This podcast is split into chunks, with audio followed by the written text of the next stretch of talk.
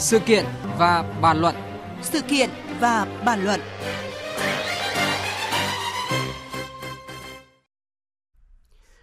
Thưa quý vị và các bạn, như chúng tôi đã đưa tin, trong quá trình điều tra mở rộng các vụ án và hành vi vi phạm của Phan Văn Anh Vũ, còn gọi là Vũ Nhôm, cơ quan cảnh sát điều tra Bộ Công an hôm qua tiếp tục ra quyết định khởi tố vụ án hình sự vi phạm quy định về quản lý, sử dụng tài sản nhà nước gây thất thoát lãng phí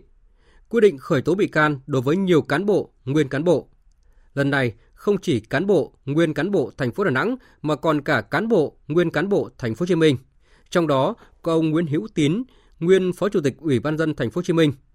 Ông Đào Anh Kiệt, nguyên Giám đốc Sở Tài nguyên và Môi trường thành phố Hồ Chí Minh. Trước đó, liên quan những vụ án và vi phạm của Vũ Nhôm, hai nguyên chủ tịch Ủy ban dân thành phố Đà Nẵng cùng một số tướng lĩnh, lãnh đạo, nguyên lãnh đạo Bộ Công an bị kỷ luật về mặt đảng và bị khởi tố. Vì sao từ một người vô danh tiểu tốt, Vũ Nhôm có thể khiến nhiều cán bộ, lãnh đạo, bộ ngành và địa phương sai phạm nghiêm trọng đến mức người bị kỷ luật, kẻ bị khởi tố như vậy?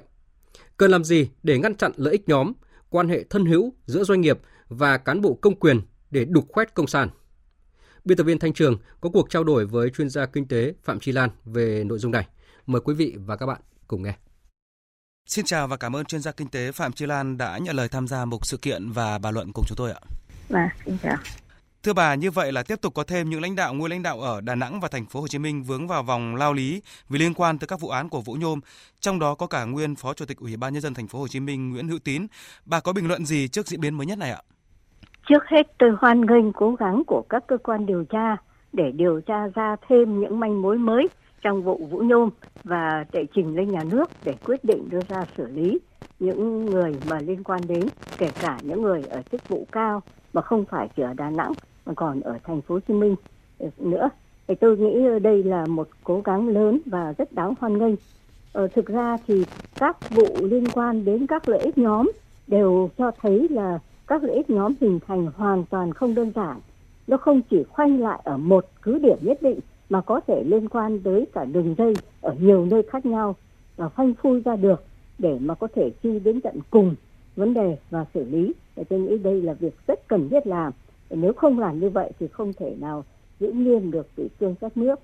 Dạ vâng, ở câu hỏi được đặt ra là vì sao Vũ Nhôm từ một kẻ vô danh tiểu tốt như vậy bỗng nhanh chóng thâu tóm nhiều khu đất vàng ở không chỉ một địa phương và có thể điều khiển, thao túng được nhiều cán bộ lãnh đạo, bộ ngành và địa phương sai phạm nghiêm trọng đến mức uh, người thì bị kỷ luật, kẻ bị khởi tố như vậy thì bà có góc nhìn ra sao về cái diễn biến này ạ? Từ một kẻ không có quyền lực và không có vị trí gì trong xã hội đáng kể mà làm được thì chắc chắn là phải có những ô dù những người đứng sau lưng chống lưng và tạo điều kiện cho Vũ Nhôm làm, thì mới làm thế được.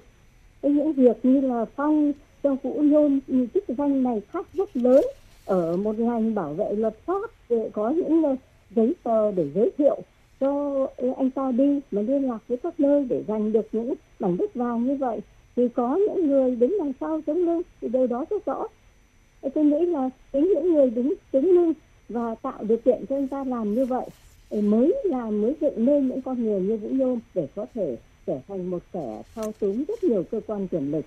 từ một vị trí của một người gần như không có gì. Vâng, à, như bà cũng vừa phân tích, trong các vụ án của Vũ Nhôm không chỉ bó gọn ở Đà Nẵng mà còn vươn vòi bạch tuộc tới các địa phương khác như là thành phố Hồ Chí Minh,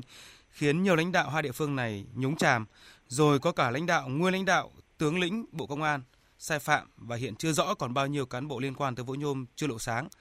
Ờ, như vậy rõ ràng cái lợi ích nhóm ở đây nó đã ở trong cái phạm vi rất rộng không còn bó hẹp nữa. Đây cũng là một trường hợp điển hình về cách hình thành lợi ích nhóm. Trước hết phải nói là vai trò quan trọng nhất là những kẻ đáng bị xử lý nhất là những kẻ đã lạm dụng quyền lực của mình ở trong bộ máy để rồi tạo dựng ra những nhân vật như Vũ Nhôm và sử dụng nó như công cụ hoặc là như một mắt xích trong đường dây của mình nhu cầu những lợi ích riêng thì có lẽ bài học lớn nhất của chúng ta chính là bài học kiểm soát quyền lực Vâng, ờ, thưa bà, ờ, câu chuyện về kiểm soát quyền lực chúng ta đã bàn tới rất nhiều. Người đứng đầu lãnh đạo của Đảng là Tổng Bí thư cũng như là các cấp các ngành nói nhiều đến cái việc mà kiểm soát quyền lực. Vậy nhưng những cái vụ việc đáng tiếc trong thời gian vừa qua nó vẫn xảy ra khi mà nhiều nơi quyền lực đã không được kiểm soát hữu hiệu. À, theo quan sát của bà vì sao cái sự quyết tâm lớn như vậy nhưng mà cái thực hiện nó lại khó khăn đến như vậy? Tôi nghĩ chúng ta chưa có một hệ thống tốt, thí dụ như tuyển chọn những người đưa vào hệ thống thẩm định họ qua con mắt của nhân dân. Sau khi đã giao quyền lực rồi chỉ có một hệ thống để giám sát tiếp kể cả từ xã hội. Người dân bình thường hoặc là cán bộ các cấp làm việc ở các cơ quan khác nhau ờ, trên thực tế cũng không có tiếng nói. Trong việc nhà nước nên đề bạt người này hoặc là thấy những người mà được dự kiến đề bạt nhưng có vấn đề để họ có thể phát hiện kịp thời và cảnh báo cho các cơ quan liên quan nên mới có tình trạng là các cơ quan thì hầu hết là cuối năm bình bầu thì đều là đảng viên bốn tốt đều là cán bộ tốt thậm chí được khen thưởng hay là phong tặng chức danh này khác những danh hiệu này khác rất là cao quý nhưng rồi vẫn có thể là rơi vào những con người tồi tệ như thường. Từ vụ Trịnh Xuân Thanh đến bao nhiêu những vụ khác nó thể hiện rất rõ điều đó. Thì tôi cho là phải xem xét từ đấy cơ. Dạ. còn quyền lực nếu chỉ xem xét khi họ ngồi trên ghế quyền lực không thôi thì có lẽ không đủ nếu kiểm soát quyền lực chỉ trong nội bộ hệ thống với nhau thôi thì chắc là không đủ đâu. Trở lại với các vụ án của Vũ Nhôm hầu hết sai phạm của lãnh đạo các địa phương liên quan tới Vũ Nhôm là trong lĩnh vực đất đai quản lý đất công sản Điều này phải chăng cho thấy là quản lý đất công sản hiện nay đang là khâu yếu nhất và đất đai cũng là lĩnh vực màu mỡ nhất để mà cho một số cái cán bộ tha hóa tiếp tay câu kết với doanh nghiệp đục khoét ạ? Vâng, rõ ràng là ở đất nước ta hiện nay thì trong những tài sản còn lại mà còn có thể khai thác để mang lại những lợi ích về kinh tế thì đất đai là vào loại lớn nhất khi mà các tài nguyên khoáng sản khác thì đã bị khai thác cũng đã gần cạn kiệt rồi. Khi những mảnh đất vàng đó lại là của công sản thì việc phân bổ đất đai như thế nào, ai được quyền tiếp cận, ai được quyền sử dụng lại hoàn toàn nằm trong tay bộ máy nhà nước và các cơ quan nhà nước có liên quan, các công chức có liên quan có thể tùy nghi quyết định mà không qua sự kiểm soát nào của thị trường hay của xã hội. Và từ đấy nó mới dẫn đến tình trạng đó mới có những nhân vật như Vũ Nhôm hoặc là rất nhiều nhân vật khác xuất hiện theo cách đó. Tôi nghĩ quản lý công sản thực sự là cần phải thay đổi hết sức mạnh mẽ bởi vì cho đến nay thì công sản là coi như là tài sản công thường được coi là của chùa, của rất nhiều nơi và quá nhiều người tham gia vào chuyện quản lý tài sản công, cho nên rốt cục là không ai có trách nhiệm tới cùng về quản lý tài sản công cả. Thì tôi nghĩ đây là vấn đề lớn nhất ở nước mình. Ờ, trong vụ Vũ Nhôm này thì bên cạnh việc truy đến cùng các sai phạm của Vũ Nhôm và phơi sáng hết những kẻ chống lưng câu kết với Vũ Nhôm để đục khoét công quỹ quốc gia thì điều quan trọng nữa là các cơ quan ban ngành cần phải phân tích và lý giải vụ án này để mà rút ra những bài học xương máu, ngăn chặn những lợi ích nhóm đang có dấu hiệu nở rộ trong thời gian vừa qua.